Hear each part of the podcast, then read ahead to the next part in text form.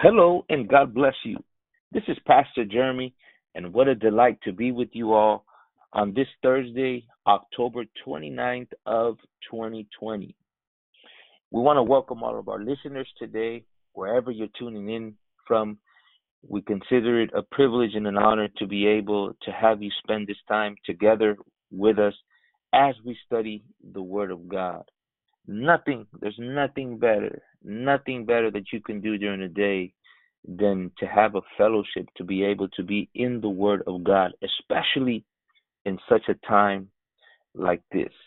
We are excited. We've been in a journey, on a journey here in the book of Acts, and we've been parked in uh, on uh, Acts 16, chapter 16. We've been parked there for a few days and and really gleaning uh, uh, from there what God has been showing us concerning uh, the end times. And um, I know we're making our way to Athens. We hope to get there this week, by the end of this week. But if not, it's because something, God has something to show us even more. I'm excited today about today's study. But I'm also today, uh, before we go on, I also want to take time to uh, ask you to continue to help us pray uh, for all those people in the fires. Also, the the hurricane is it Zeta or Zeta? One of the two, right? Uh, mm. That's about the the third, right, Brother Marty, or fourth hurricane, or possibly fifth hurricane already this year in that yeah. area, and, and, and, that's very telling. That's very incredible. Uh, you know, to just to go by through one of them is is is is hard in itself. You're talking about two, three, four of them going and and bring in a devastation. I believe you said, Brother Marty, over a million people, right? The news reported over a million people losing uh, their uh, their power, power. Mm-hmm. and uh, you know what it is to be without power. You know, it's uh, you need it. We use it every day. It, it's a it's a need. It's a necessity that we have, and uh, so many things are happening uh, we read about the reports of, of, of, what happened in Nice, France, right? Uh, yeah. A deadly attack and just all the things that are happening all around the world. I mean, if if we cannot see these things as signs of the days that we are living, then we're either blind or we just don't want to admit it. But I think they're very clear, you know, uh, that what is happening, the turmoil, not just that our nation fall, uh, is in, but the turmoil that the whole world, all the things that we are seeing that are that are coming out of, even from the Catholic Church, the declarations, the things that are happening, all these things, it's it's a preparation for what is about to take place. The Antichrist spirit that was moving already in the in the days of Paul. Think about it, how really, really where we're at, you could just imagine where we're at today as we draw closer. But there's hope. And that is and that's what these podcasts want to bring. It's not just, you know, as Brother Mark, we're not here to scare you, to bring fear to your to your heart. No, no, it's it's just to to warn you. And and, and with that and, and to uh, not just to admonish you, but to warn you, but also to encourage you that Jesus Christ is coming again and that his coming is much nearer than when we first begun. And I pray that you're not just learning, but you're being encouraged, but it's causing you to draw closer to God. So today we're excited again, like I said, because of that, to be in the Word of God. In our panel, we have Brother Marty today joining us and Brother Fernando. As always, a pleasure and an honor to be able to study the Word of God together. So, Brother Marty, I'll leave it mm-hmm. to you to share what God has placed in your heart as we continue in our journey in the book of Acts and as we study the Word of God together. Amen. We're looking forward to today's uh, podcast as we continue looking at the uh, the three particular events that are recorded in Acts chapter 16, as the Holy Spirit in, inspired Saint Luke to write and record in the book of Acts. Chapter 16, very unique amongst many of the chapters of the book of Acts. As we've looked extensively uh, over the last several days at the prophetic insights and metaphors of these actual historic events and how they relate to our time. and why the Holy Spirit had Luke write the way he did in order to give us insight not only in how the uh, the brothers and sisters responded, the great apostles responded to adversity and persecution of their time, but to understand it in the in the long term view as to what was being revealed through the early church uh, as to what would be taking place at the end of of the age uh, for the final church, the final generation. We believe that we are well into this time frame now. We spent the last seven and a half months, almost eight months now, uh, laying incredible foundations of, of of exploration within the Bible itself.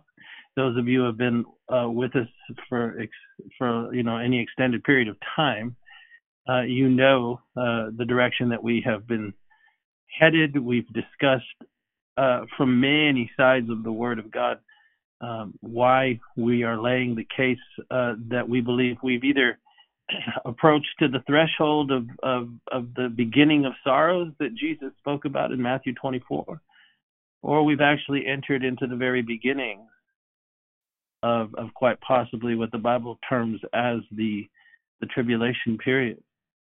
I know those are crazy statements to a lot of uh, traditional eschatologists, as they say. But you know what? I ain't got time for you people anymore. I've got stacks of books of your hypothesis. maybe, it's too early, so I'm not holding back, right? But uh, uh, I've got stacks of their books, buddy, and commentaries, and and and just how they formed their doctrine that really has done such a great disservice. We've we've got people waiting for a trumpet to blow here in this country. Uh, it's not coming. It will come. It'll come on the day the Lord appointed, the final day, the last day. That's what He said. And well, so they, they've gone as far as to say that uh, the last trump speaks to the president, right? uh, oh my God. Yeah, uh, really true. I mean, that is true they've called him everything from the Messiah to Cyrus to to the King of Israel, man. They even named some right. property for him up in northern Israel there, Trump Heights, right? God bless him, you know.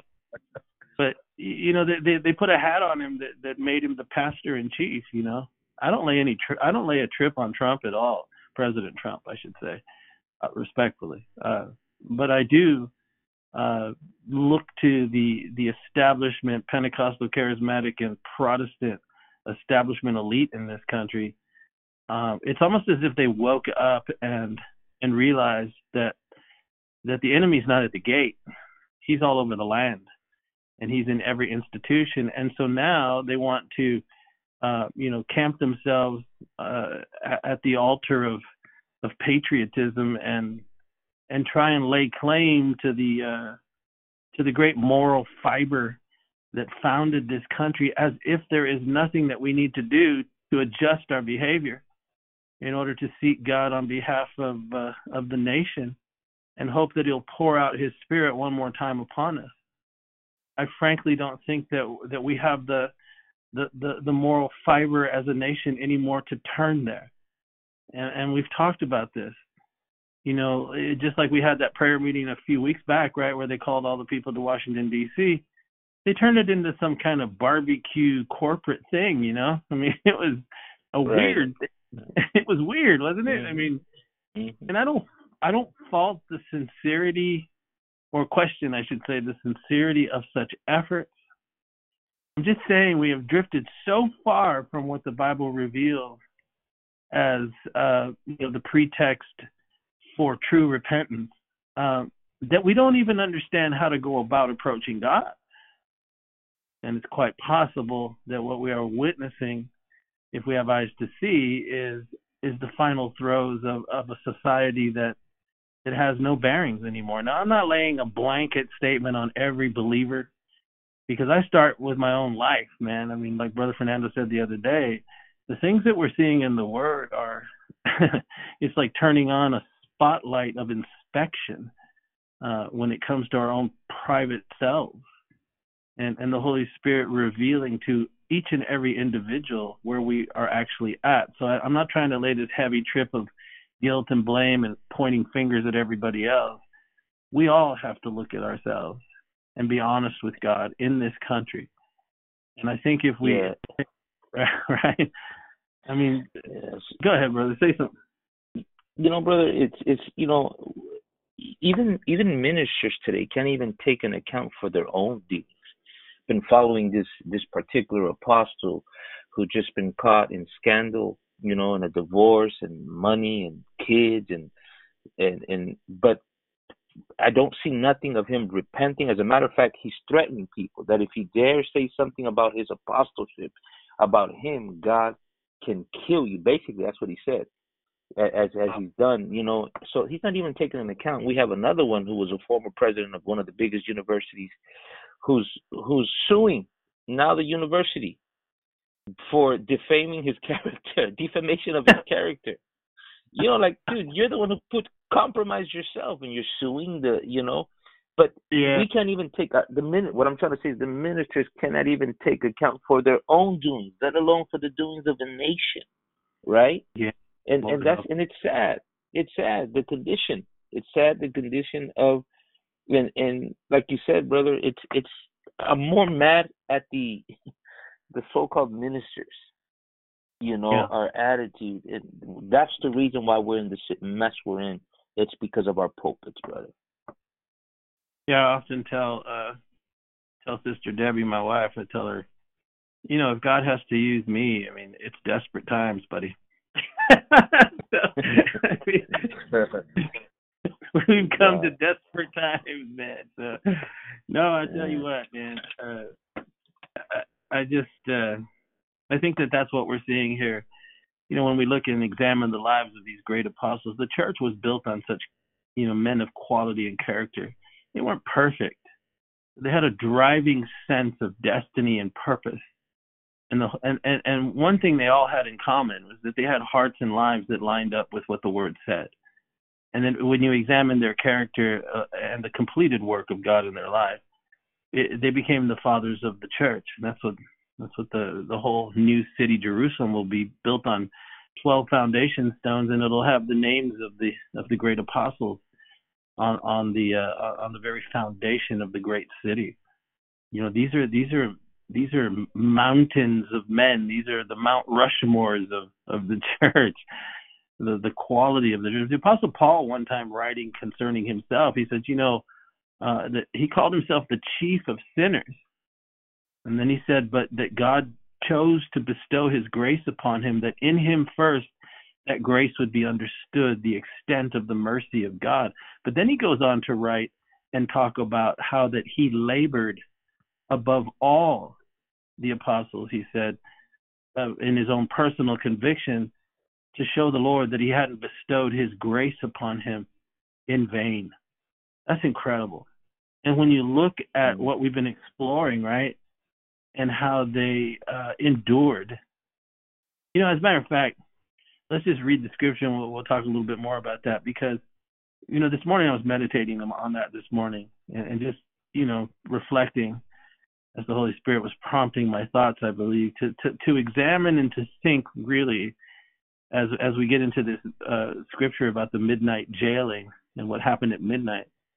And that extraordinary day where they were brought before the court, uh, sentence was passed, they were whipped, they were beaten, they were thrown into the prison, uh, and and yet at midnight, uh, praying and singing. And, and I just thought about that in in, in the sense that uh, would I be praying and singing? You know, I mean, would I? I, I don't know. I don't think so. Honestly, I doubt it at this point in my life. Just being honest, man. I mean, really, I would be more like so beat up and freaked out, you know. And if you really take the, uh, you know, the, the current positive preaching messages that we've heard over the last several decades or three two or three decades now, you would have to conclude that Paul and Silas didn't have enough faith not to be thrown into jail, right? I mean, but that's how they would conclude. Even Right. Paul talked, right? But the fact of the matter, the fact of the matter is, is their faith was exposed by the very thing they went through. They were able to endure. you know, because of their faith. But even then, you know, when we label it faith nowadays, we don't really understand what that means. Jesus talked about the woman who whose faith saved her. And and and I just I just look at the quality of these men and and, and I uh, I marvel at it. I really do. You know, that kind of depth of quality. Uh, it built the church. You know, the Holy Spirit used them to build the church. And they stand as such, you know, giants of of, of consecration and truth.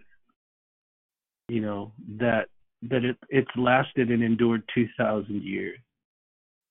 And I think it's meant to be inspirational and uh, and convicting uh, for us upon whom uh, these trials could very well just be ahead. It's already beginning.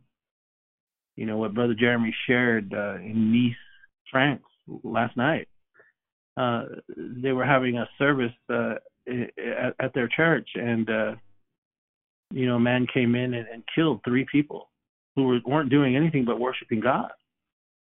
And uh, almost almost severing the head of some you know 80 year old lady older lady. I mean this is the level of viciousness that's been unleashed in our time. And when we look at these men of god and these women of god in, in, in the book of acts who founded the church um, we're meant to draw inspiration and yet at the same time allow the spirit of god to convict our hearts because if we actually think we're prepared for such level that's coming and is I mean you can almost not to be over dramatic, but you can almost hear the hoofbeats of the horses that are running towards towards us in these times. You can hear the sound in the distance of the approaching demonic flood and the armies that have been predicted in the prophetic scriptures that are coming. And that separation that we've talked about that is designed up underneath trial and tribulation to to reveal the real and to expose the false. And what we've been learning is the false is easily embraced by the system that's been predicted in the book of Revelation and throughout the holy apostles and prophets throughout the years. And so that's why we're examining these things and why we believe that the Holy Spirit has us where we are.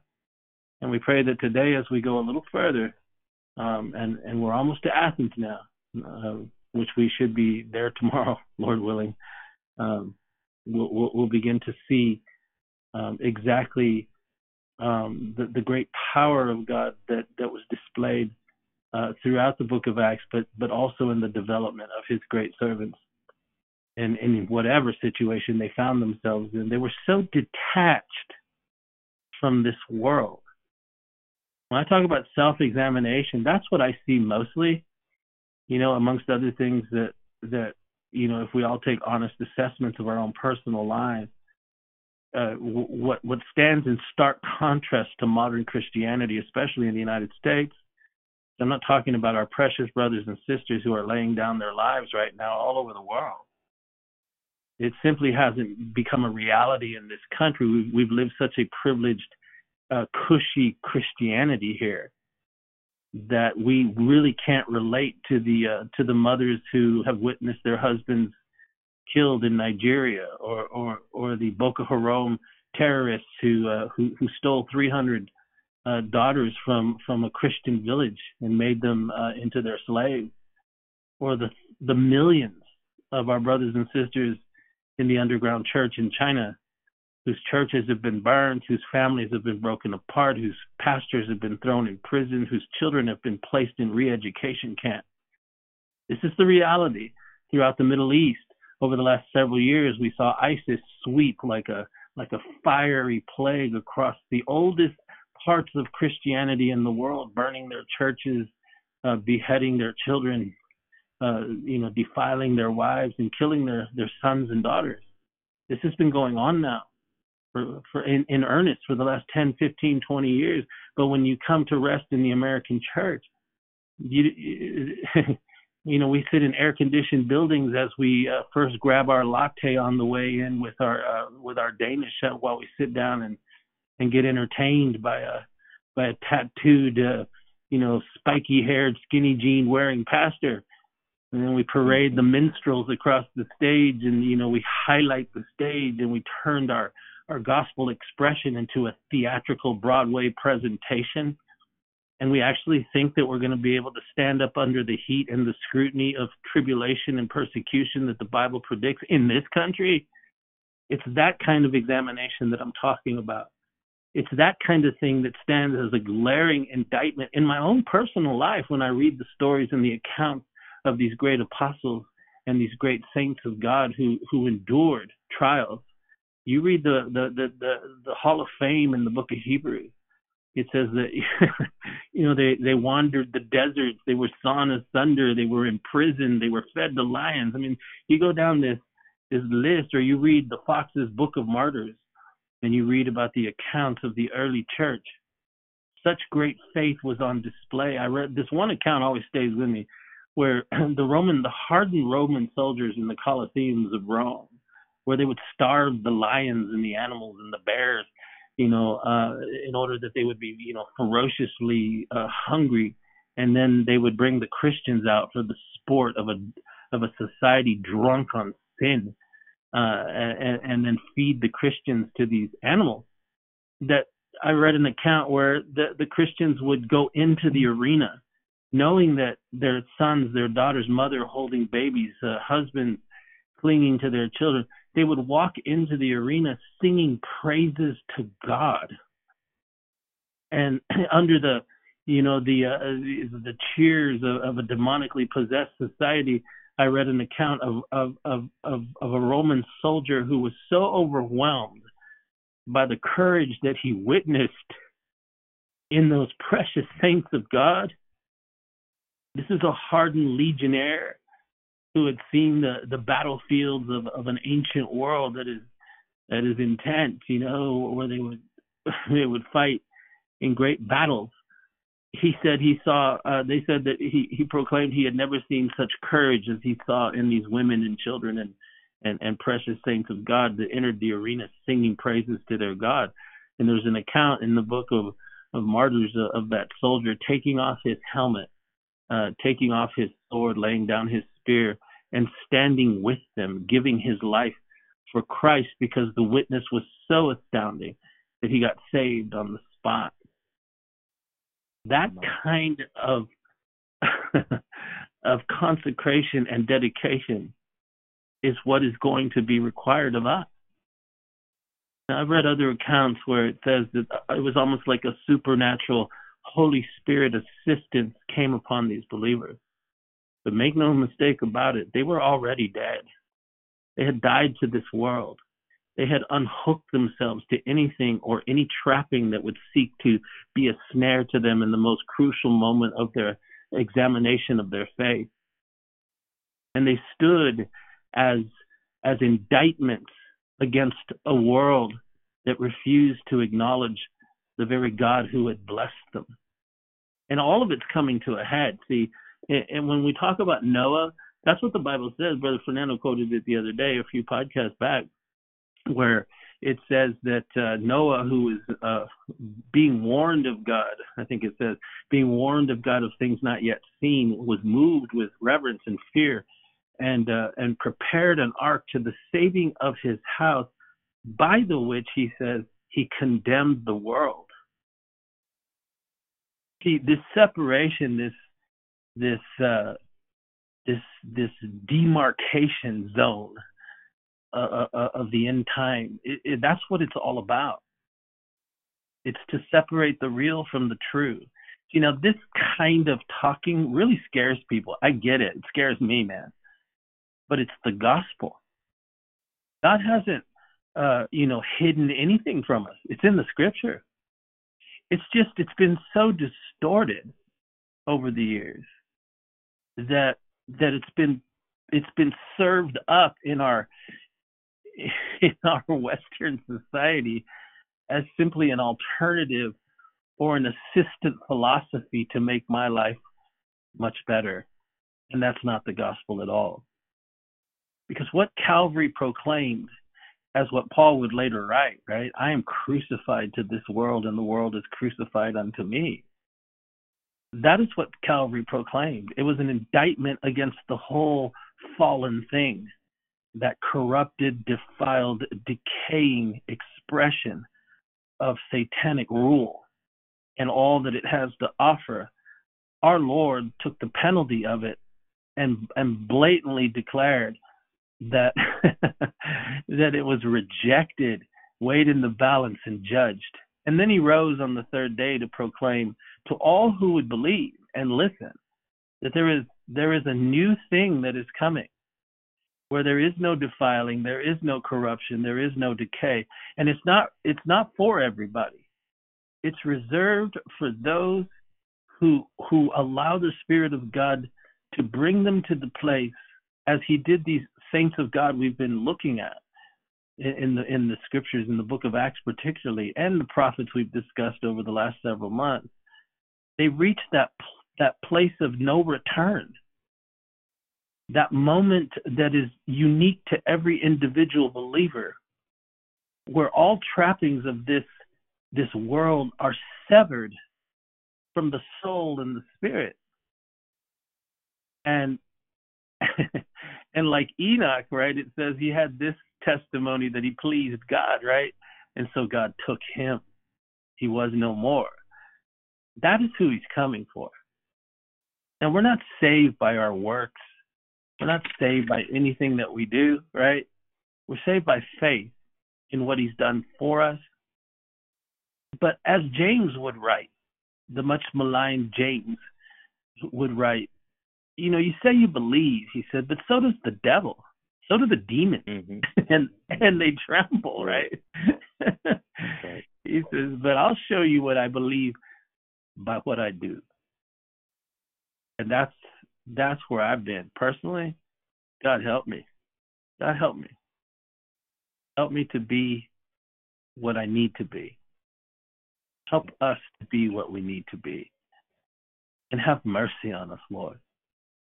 You know, I thank God for the scriptures that say, you know, He remembered that they were they're just flesh. right. right. But anyway, mm-hmm. so to begin, and, and and and we won't be long today, but but brother Jeremy, could you read uh, the book of Acts, uh, chapter 16, verse 25, as we uh, conclude the 16th chapter uh, uh, today in Jesus' name. 25 and 26. and at midnight, Paul and Silas prayed and sang praises unto God, and the prisoners heard them. And suddenly there was a great earthquake, so that the foundations of the prison were shaken. And immediately all the doors were opened, and everyone's bands were loose. Praise God. So like we've been talking about, we a midnight is fast approaching. You know, in the scriptures, midnight, like we've said, is a metaphor for the end of time and the return of the Lord Jesus Christ. You know, we left off yesterday with Paul and Silas uh, brought before the court, persecuted for their faith and the gospel that they preached. They were brought before the court, as we saw yesterday, based on Roman law. Roman law, you know, being for the purposes of our studies, it's a foreshadow of what the Bible tells us will be, uh, you know, a global system, a system ultimately that will find its, I don't know, its fullest expression in the persecution and yes, in some cases, the martyrdom of the end time church as we enter into the fellowship with our brethren throughout the ages, but particularly the, the early church, as we've been examining precisely this persecution comes because of the exclusivity of the gospel, the gospel of Jesus Christ, which teaches that Christ is the only way, the only truth, and the only life, and that no one can come to the Father except by Jesus. So notice when they brought Paul and Barnabas you know, before the court. And just like in our time, I believe, you know, this, the legal argument will be the same. It was, you could almost say, you know, the the the the the, system of Rome versus Paul and Silas. I mean, that's what happened, right? It's going to be the same now. The system of the Antichrist versus the true church. A, a great courtroom is is being assembled, constructed. It's already, you know, it's already been framed in, man. Um, and as we read yesterday, uh, they were brought to court on the basis of being Jews, right? And we talked about what that meant in Acts chapter 2, verse 10, and in Acts chapter 18, verse 1 and 2, where an edict had been issued by Claudius Caesar to expel uh, the Christian Jews out of the capital city of Rome. And so when when Paul and Silas are brought before the magistrates in the law, uh, it was on that basis. They approached the persecution of the men of God based on established global law. And it's the same thing that's going to happen. They, they talked about them troubling our city, teaching customs that aren't lawful to receive or observe.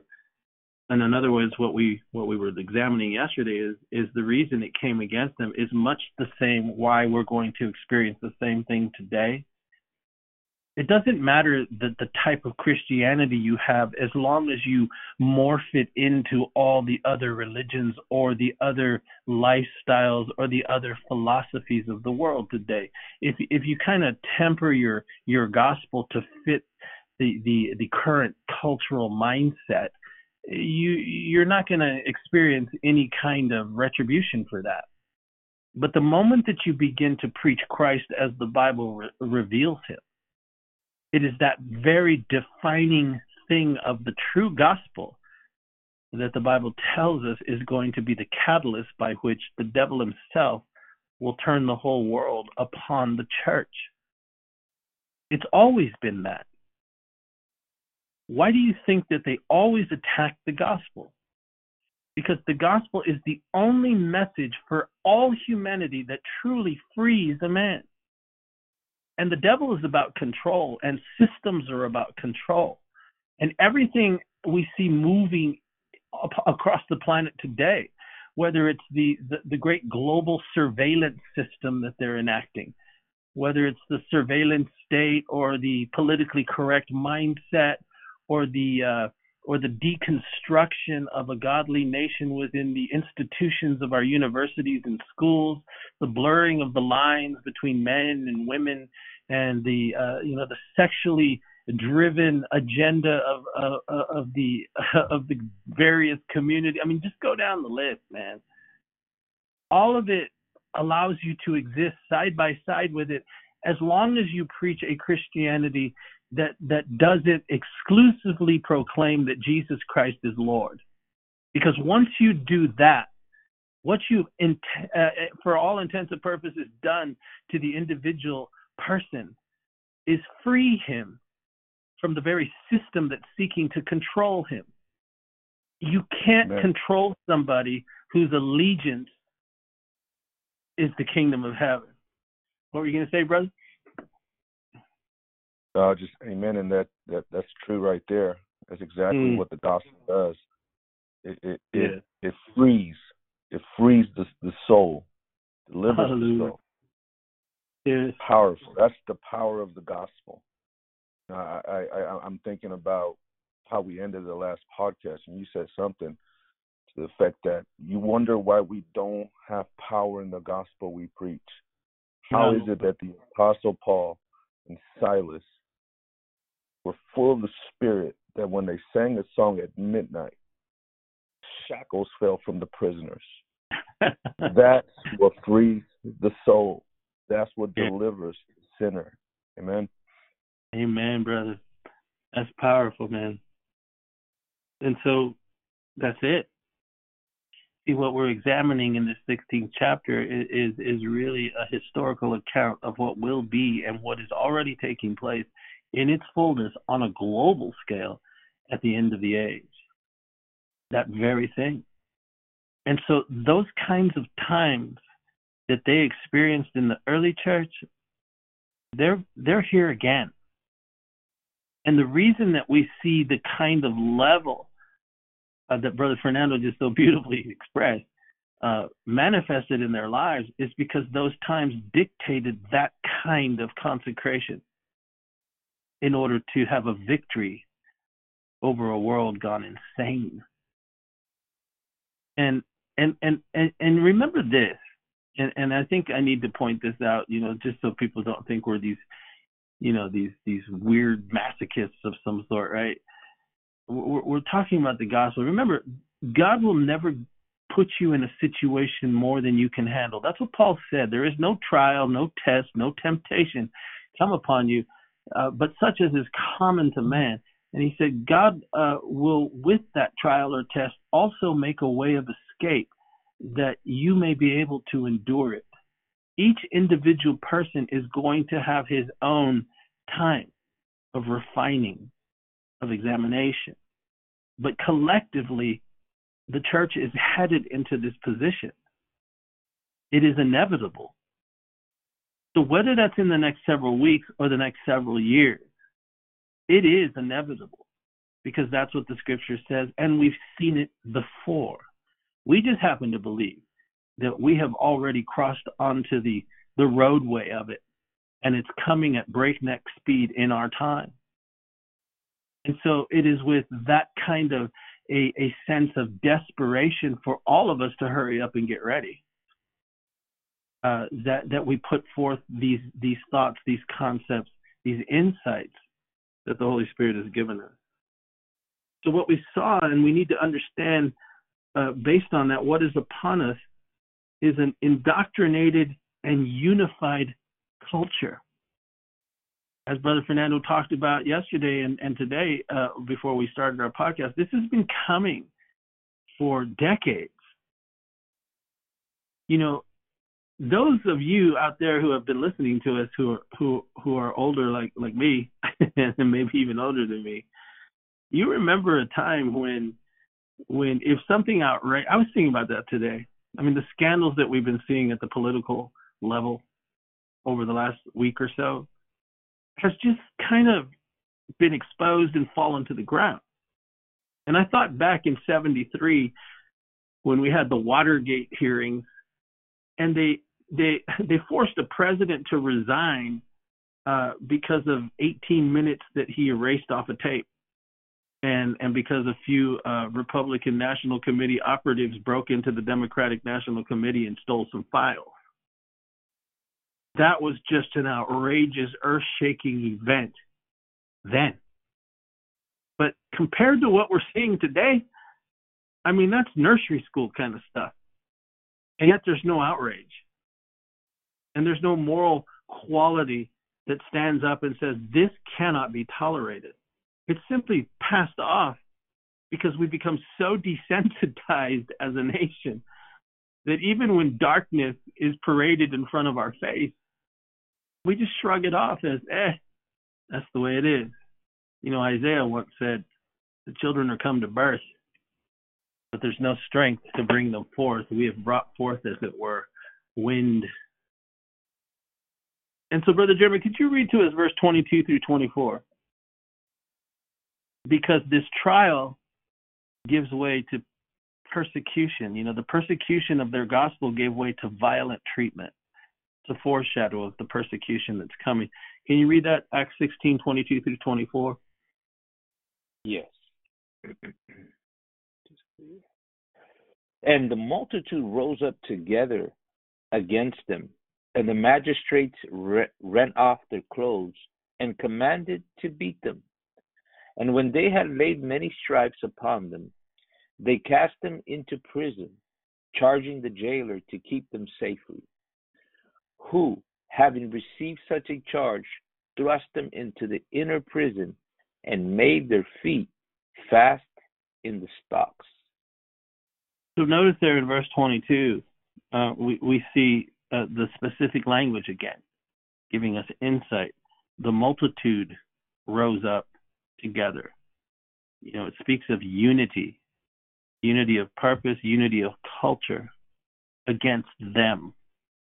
See, this is what the book of Revelation predicts is that, and especially in earnest, the final 42 months of human history prior to the return of the Lord Jesus Christ in, in, in Revelation chapter 19 will see this very thing a coming together of the multitude and and then the the, the satanic spirit moving through them uh, to come against Paul and Silas or the Paul and Silas church of our time, really.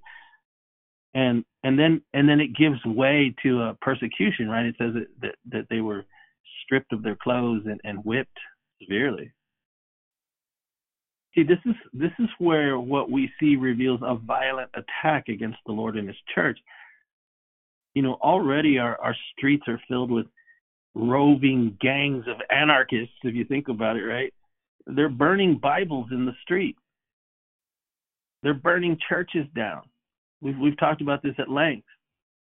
They're tearing down anything that represents God or country or or morality. They're looting our our, our stores and and like I said, they're, they're, they're, it's a total anarchy out there.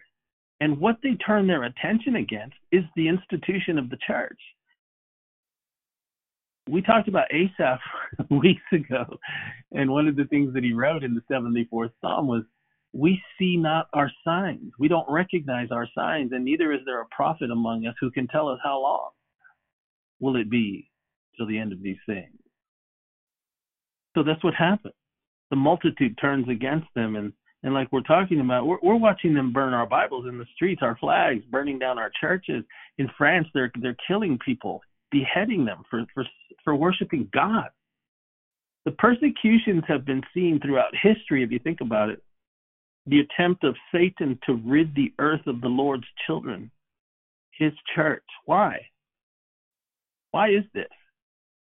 Well, I believe it's it's because uh, what the Bible reveals to us is that his attempt to remove the children of God from the planet would be a victory because God's church and God's children are meant to endure forever. And to permanently remove all of them, which is what he's going to try to do. If you know your Bible, look look, look at look at Matthew 24. Brother Jeremy, turn over to Matthew 24. It made me think of that. That's what Jesus said in Matthew 24. Uh, can you read to us verse uh, 21 and 22? Yes.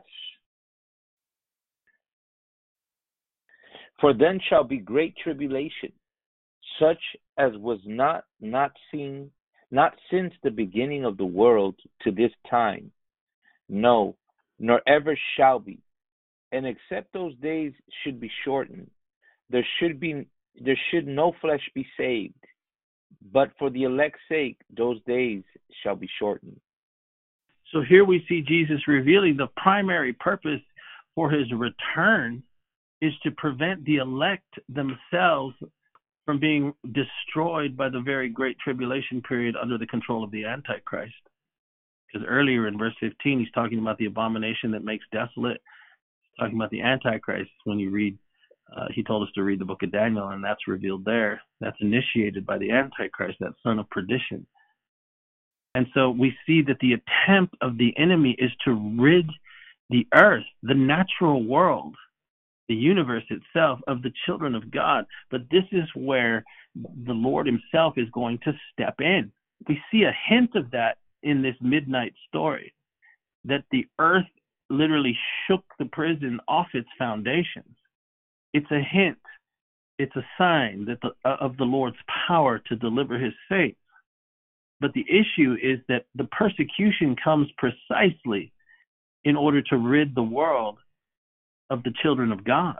It's always been a struggle between light and darkness. And if he was able to do such a thing, he tries to do it uh, because to do so would break prophecy. It would break the established, declared word of our Father Creator Himself, and that would nullify the word of God. God's word, as the Bible tells us, is forever settled in heaven, right? It is unshakable. To break it, right? To break it would would cause a reverberation that would cause everything to fly apart in all directions.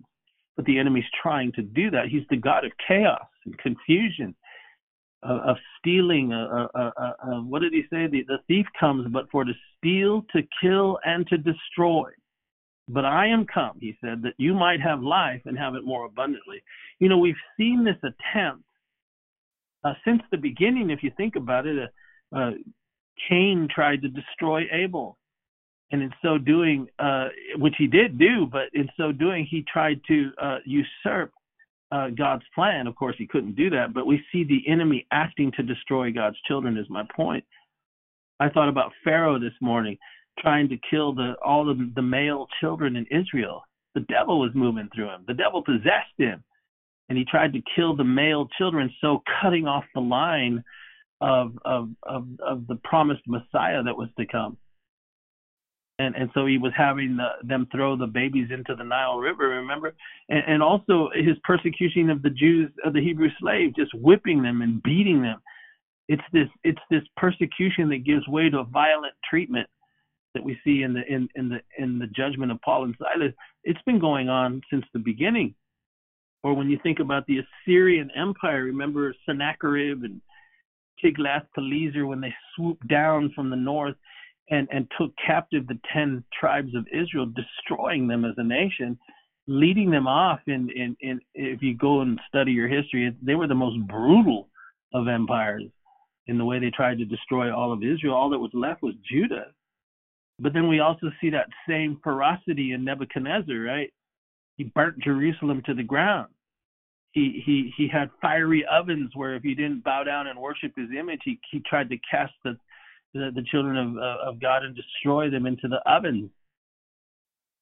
It's that same ferocity. Uh, or I, I thought about Haman. Um, you know, he attempted to destroy all the Jews, and in so doing, he you know again what we're talking about is Satan's attempt throughout the ages to rid the earth of the of the children of God. In the early days in the Old Testament, it was the Jews; they were the only ones who knew God. But what the Bible is predicting is that is that it will happen at the end of time. He tried to do it to the early church under the persecution of Nero. He's tried to do it through the ages, really. Whether it's the, the, the wars of the Crusades, the Muslims versus the Christians, or down through the years, man, he's tried to do it uh, you know Nero's persecution. How about Hitler's final solution? Right, he tried to to, to rid the, the world of the Jews. It's very interesting to me that that attempt by Satan in the 20th century to destroy European Jewry was precisely just years, short years away from the reestablishing of the nation of Israel in 1948. The ovens of, of Buchenwald and, and, and, and, Auschwitz and Treblinka, all those places, uh, that, that, that they tried to, to rid the was Satan's attempt to remove the Jew from the face of the earth and so break the prophetic scripture. But coming out of World War II, that attempt failed. It's those dry bones that God showed Ezekiel. Remember? He said, Can these bones live? Had he succeeded in ridding the world of the Jew, he would have broken the prophetic scripture of God. And he got very close, but he didn't, right? in 1948. They were established on May the 12th, 1948, as a nation. And so, what did he do then? He tried to capture Jerusalem and keep it under the power uh, of, of, of Islam. But 70 years later to the day, uh, on, on May the 12th, uh, 2018, the most powerful nation on the face of the planet moved its embassy to Jerusalem, and Jerusalem was then proclaimed the eternal capital city of Israel. So all along the way, he has tried to destroy the children of God. He's tried to destroy the Jew. He's tried to destroy the church. He's tried to destroy the Jew again in the 20th century. And what's coming now is one final attempt. He's going to try and destroy both Jew and the church. And he's been trying uh, to perfect his demonic system in the very plain sight of everybody if you have eyes to see. This is where it's headed. Trust me, this is where it's headed because that's what the scripture says. It will be given to him to make that attempt. Jesus walked the earth for three and a half years. The Son of the living God was given three and a half years. And so the Son of the devil will be given 42 months. And at the conclusion of it, the Son of the living God will come and, and take his kingdom from him. That's what we know. But this attempt is coming, just like Paul and Silas had to go through uh, through law and through uh, violent uh, expression against them. The same thing is going to happen to the church not too many days from now. It's already happening, brothers and sisters. Again, we talked about it. In the West, we, we don't see it although it is happening in old Europe. It's already beginning. Right? They're cutting people's heads off. Jesus, help us. And, and here in the United States, it's coming another way, but it's coming. And, and, and the violence is increasing. And the attack against the church is already in our face. Like we said, they're burning our Bibles.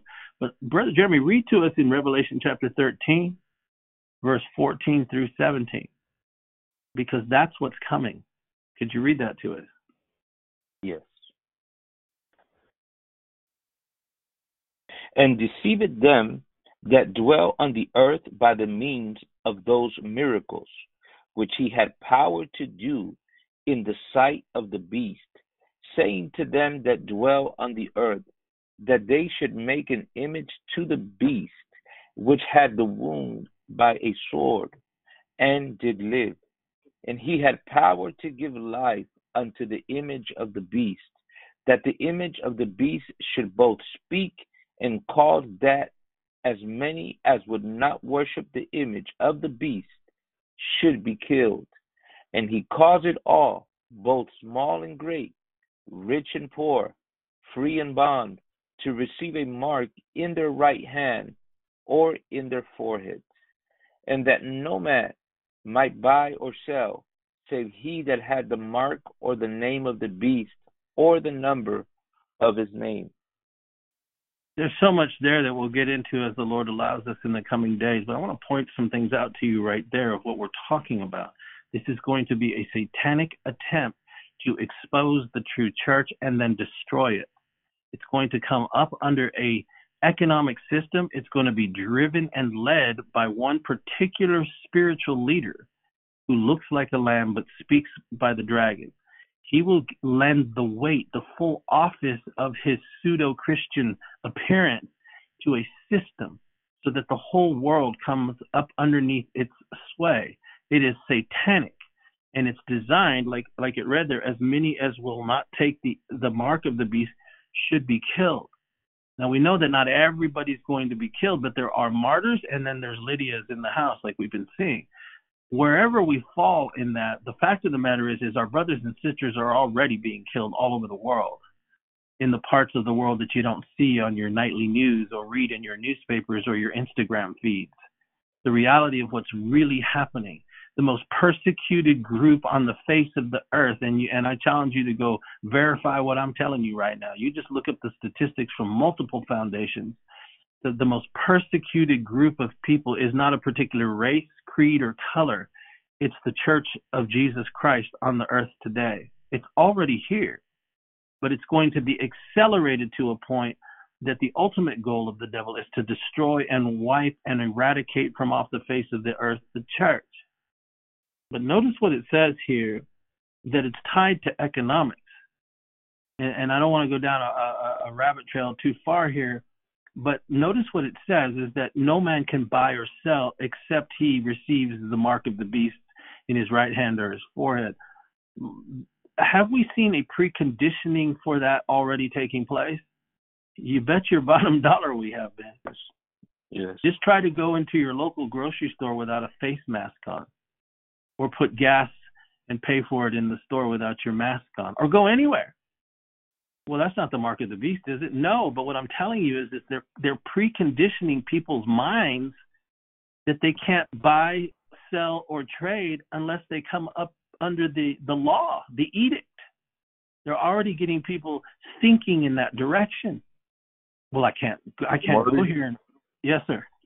I mean, you can't even go to a store now. I mean, I, I went to a Wendy's, and these signs out here in California are everywhere that, due to the shortage of, of coins that they're uh, uh, minting or printing, you know, you, they need exact uh, cash and, and, and change or mm-hmm. pay with your debit. Yes. I'm seeing those signs everywhere. You go to Walmart, they have the signs there. I mean, so I'm seeing the signs everywhere.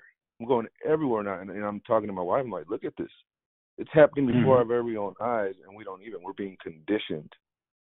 You know, we're heading towards a cashless society.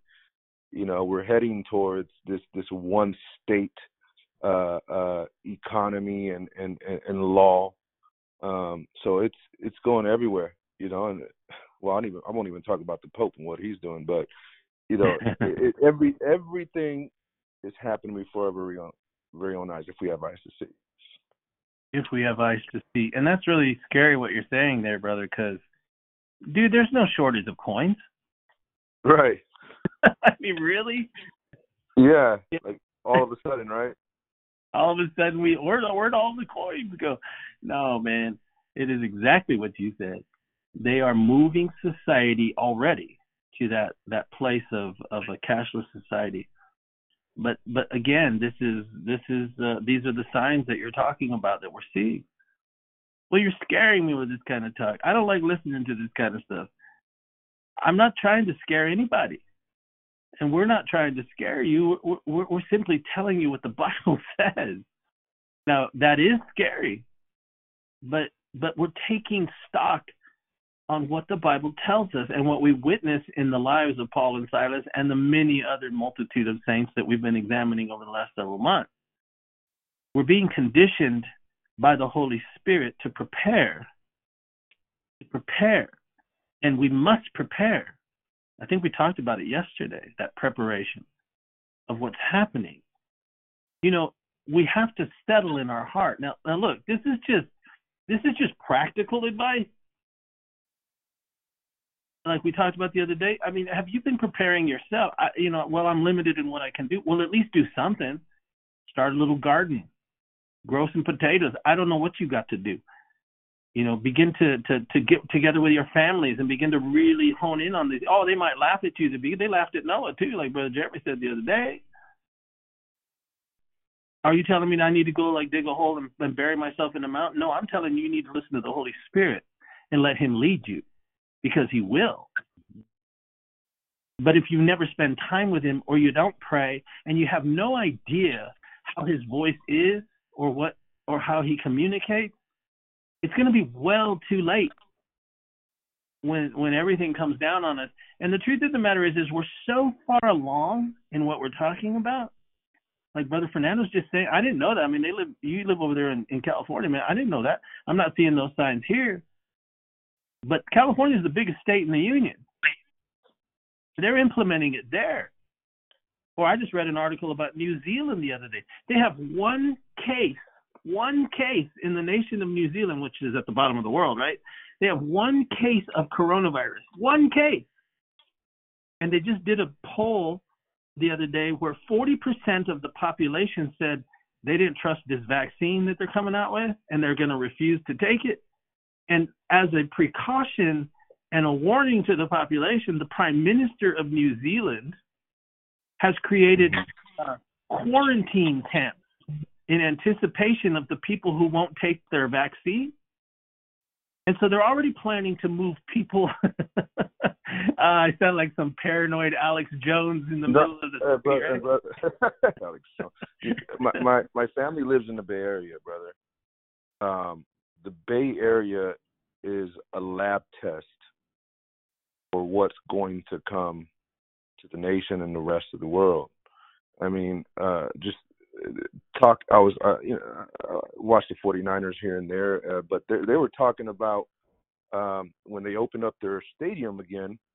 Uh, mm. I'm originally from the Bay Area. When they opened up their stadium again, uh, they are not going to accept cash. Uh. Right, uh, and they say to speed up the lines of the concessions and stands and all that. Whatever. The truth right. of the matter is, they're neighbors with Silicon Valley. Yeah. Right. Silicon Valley is in the heart of the Bay Area. It's it's it's in the Bay Area, and they are implementing these new this new technology there in the Bay Area. So the Bay Area is becoming like a lab of sorts for the system of the age. Wow! And they are in a prison over there. They can't do nothing. You want to talk about having to wear a mask? That's you know they have to wear it over there. Mm-hmm. And, and, again, this is this is not known or seen unless you're really, really, you know, uh, trying to find the information. I yeah. know firsthand because I have family over there that's telling me everything they're implementing. Mm-hmm. You know, and so it's coming. You know, yeah. it's coming. This this is what we've been talking about. You know, yeah. coming. You have to do your own uh, diligent study in regards Yeah. to what we're talking about. Like you said, otherwise we're going to sound like some old Alex Jones kind of kind of thing there. And, and no, Yeah, yeah. And, and and we're not. We're not because we're bringing what we're what we're talking about from the Word of God. This Yeah. system has been has been trying to rear its ugly head from the very beginning Yes, sir. from the fall of man. We see it. We see cycles of it, right? And, and it's almost like the Lord uh, uh, just just cuts it off right in time before it can spread and, and, and take over the world because it's not time. You know, we Yeah. spoke about Nimrod. We we speak about the days of Jeremiah. We spoke about the days of Christ with Rome and so forth and so on. We we we, we spoke about uh, Hitler and, and what he tried to do and and so forth and so on. But it, it's it's something that's been in the works, right? And it's Yeah. coming full circle. And I believe, as you do, as Pastor Jeremy believes, that we are there. It's it's it, we're, you you put yourself out there when you're making these kind of statements, Yes. you know. But again, it's it's what it's what the Lord is saying, and we say it humbly. But as the Lord is speaking to us, this is what's coming. Mm-hmm. Yeah, and and and and I I thank you for saying that because you know if that's the case, and and I believe it is, and we believe it is, um, then there are some very practical things that we as as as as uh, as believers in our community, wherever you're listening, that we really need to begin to reflect and and prepare. There's nothing wrong in preparing. I mean, there's a million people in Louisiana today. They ain't got no power. Uh, my point is this: is maybe there's one or two of them after the second hurricane, at least, went out and bought a generator or something, you know, so that their refrigerator wouldn't go, uh, the food won't go bad while they wait for their power to be turned on. I was in Hurricane Andrew, and that was a wake up call for me when I was a young man. 14 days, man, we went without power. We had three little girls, little kids. And uh, you know, we couldn't keep the, the the milk cold and all that kind of stuff. I mean, thank God that we were able to to to to uh, to, to fly back out here to California after about eight days. But I had to go foraging all the stores that the shelves were empty. There was no ice because there was no power. So it was it's it's something you know. So we're talking to you not only about spiritual things but also practical things. And if you say, well, that's just kind of weird, well, uh, as it was in the days of Noah, right? That's what Jesus said, and, and God warned Noah of things not yet seen you know, not yet fully realized, but yet he knew and understood by the Spirit of God what was coming. And his, response wasn't just spiritual, it was also practical. However, that flushes out for you individually, whatever it is, do what the Spirit of God leads you to do and don't question it. Do it while we still have time. You know, the election here in this country is just four days away. I don't know what's going to happen, but I do know that what we are witnessing is going to increase no matter who wins.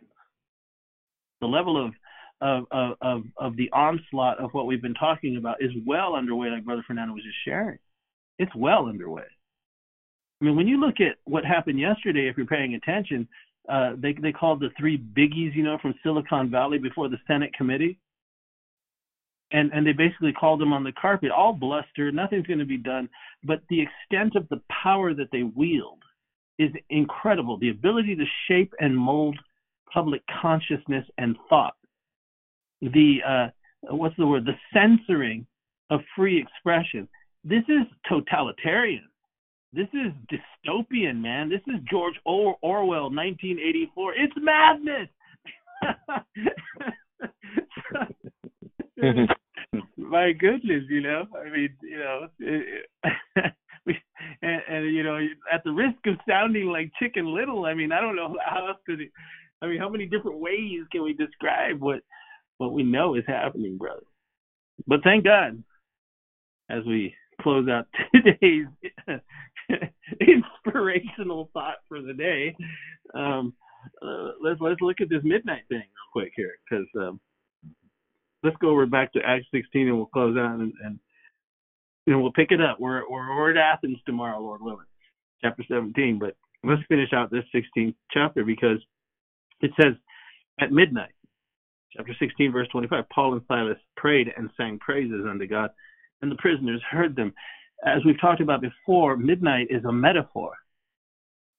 And and what we draw from from from the midnights of the Bible is is highly inspirational. And we started this podcast today talking about a midnight has come. We're we're entering into that midnight hour. Now there's six midnights in the Old Testament, there's six midnights in the New Testament. Very interesting, isn't it? Because that's 12. 12 is the number of governments and foundations. There's so many other directions we could go in, but I want to talk to you about I want to talk to you about these midnight in the Old Testament. Now just listen to this because midnight represents both judgment and deliverance. Uh, the first midnight in, in the Old Testament was the Exodus. Remember, it was at midnight that the death angel went through. Remember? Yeah. But but so judgment came upon Egypt, but deliverance came to the children of Israel by way of the blood of the lamb on their doorposts. Right? In the morning they were let go. Really, in the middle of the night, somewhere between midnight and the dawning of the day. But you'll find that in Exodus 11, verse 4 and 12 and 29. Uh, the second midnight that appears in the Bible is, is the story of Samson in Judges 16. You can read it on your own time, but Samson, uh, functioning as a type of Christ, he rises at midnight and he carries the two pillars of the gates and the gates of the Philistine city uh, to the top of Mount Hebron on his shoulders. Hebron is where King David was anointed king. This is he's he's functioning as a type of Christ.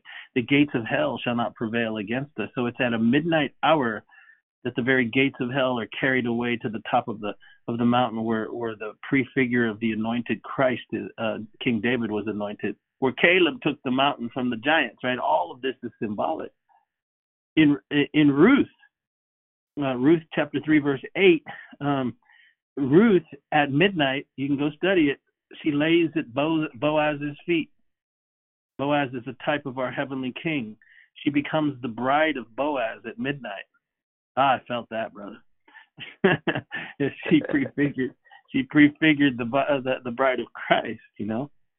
At midnight in First Kings chapter 3 verse 20 uh, is the account of King Solomon and the judgment that he rendered over the two different women. Remember, at midnight the the child is stolen and and Solomon functioning as a type of the judge he judges between the two women the two churches really one's a false church one's a true church and the true church mm. is the one who's rewarded with the child that that's that's a midnight again we're talking about midnights being prophetic in the scripture at midnight in the book of Job chapter 34 verse 20 uh, it is spoken there that judgment will come upon the wicked at midnight. That's literally what it says there, that the wicked will be judged at midnight. And then the last one is found in Psalm 119, verse 62. It'll be midnight uh, when praises will be given to God for his righteous judgments that he executes in the earth. That's Old Testament.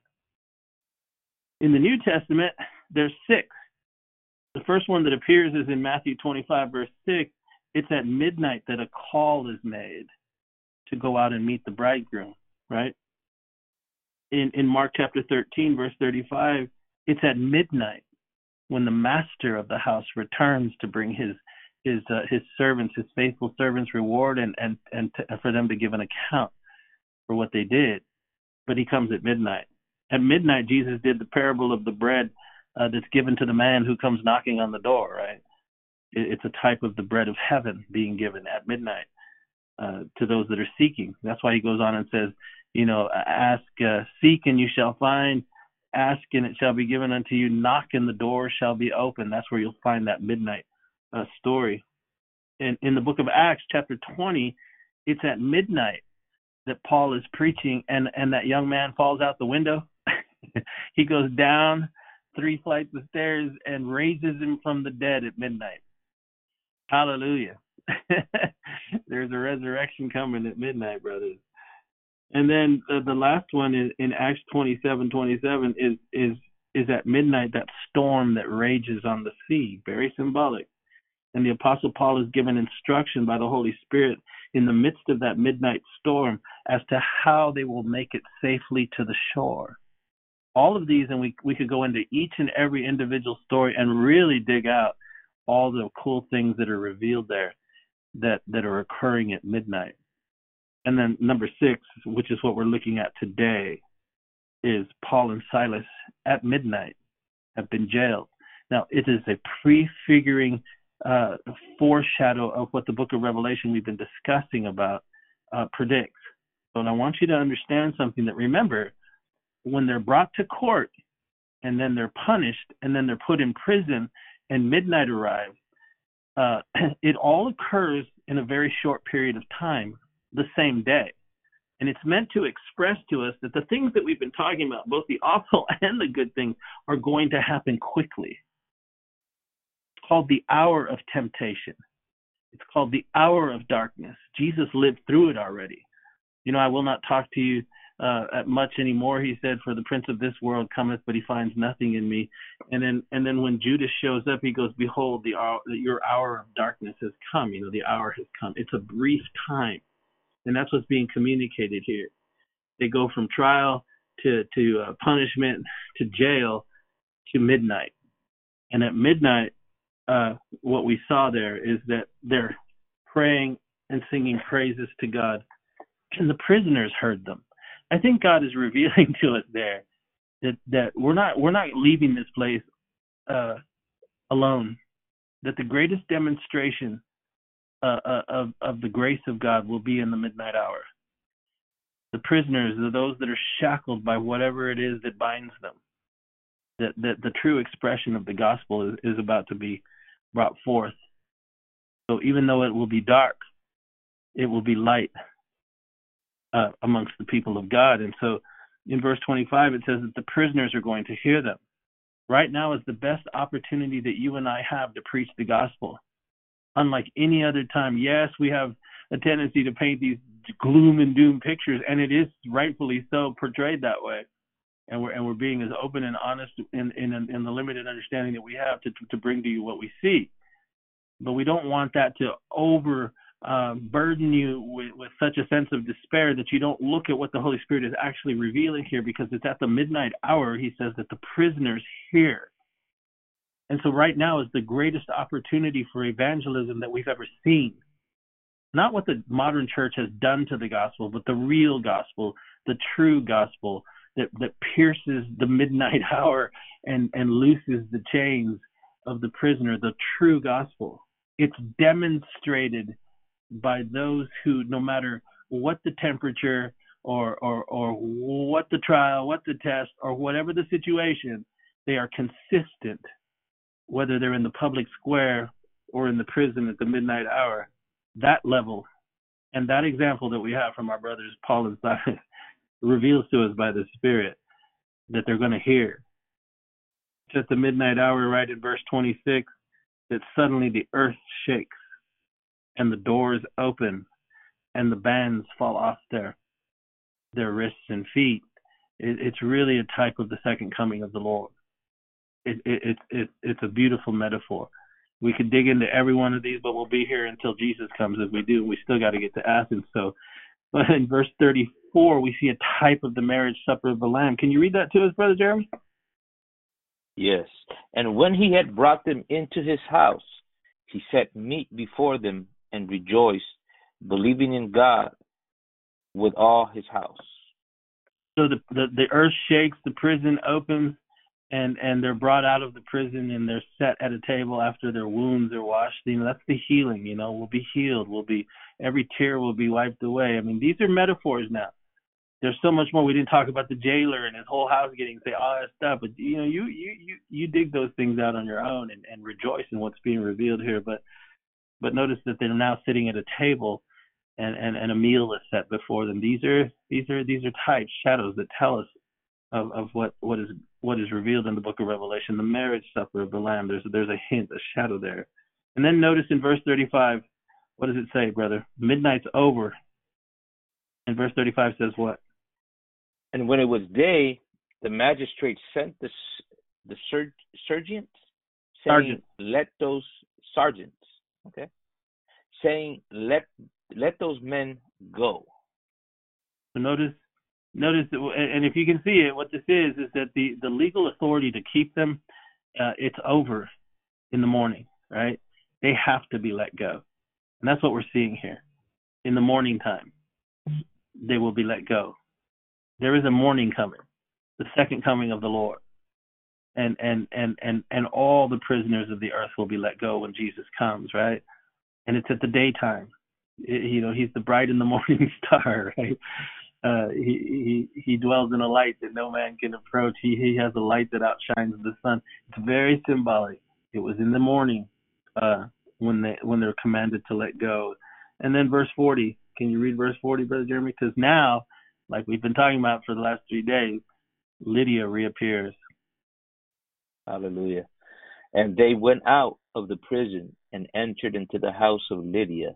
And when they had seen the brethren, they comforted them and departed. Praise God. So, what does this represent, Brother Marty? At the end, when it's all over, when the midnight hour is passed, the, the prison has been opened, the prisoners have been let go, they've sat down and had meat, and in the daytime, which is representative of the millennial reign of Christ, when it's all said and done, Lydia, the, the Gentile church, will be joined with Paul and Silas, the Jewish church, and we'll be one church. We're, they're all in the house together now. And, and we come to the conclusion of chapter 16. And, and that's where we'll pick it up tomorrow. Chapter 17 gives way to Thessalonica, Berea, and that great destination that we're headed to, um, which is Athens. I hope in some way uh, we've said something that's either inspired or or motivated you today. Uh, as we're we're nearing the election, uh, this week has been really intense. I know, uh, but I think that the Lord has allowed us to explore some things, to think about some things, and to reflect on things as we as we as we begin to head towards the closing out of of 2020. Only the Lord knows what lies ahead, but we are not as those who cannot understand nor discern the times if we're in the Word. The rest is up to you and the Holy Spirit working on you and our ability to allow Him to do that. And so we hope that that what what what you take away from these studies and from these series of podcasts over the last several months, bottom line, is that God loves you, God loves me, and He's going to help us make it through and and he is indeed coming soon. And that we are more i'm more convinced than ever you know that final generation that'll witness the return of the lord. We pray you have a wonderful day and uh, we look forward to bringing our our week to a conclusion tomorrow as as we continue our journey to athens. And tomorrow we should be there by the grace and mercy of god we pray. So have a wonderful day and and uh, brothers if you have anything to say uh, that would be great. Brother Jeremy? Amen. Amen. Well, as Brother Marty said, take a break on this journey today, and hopefully by tomorrow we'll make it there. And uh, I've been blessed today. I've been blessed and encouraged by the Word of God. And we, as Brother Marty said, we pray that you are encouraged too. May God bless you. May God keep you. And as always, keep looking up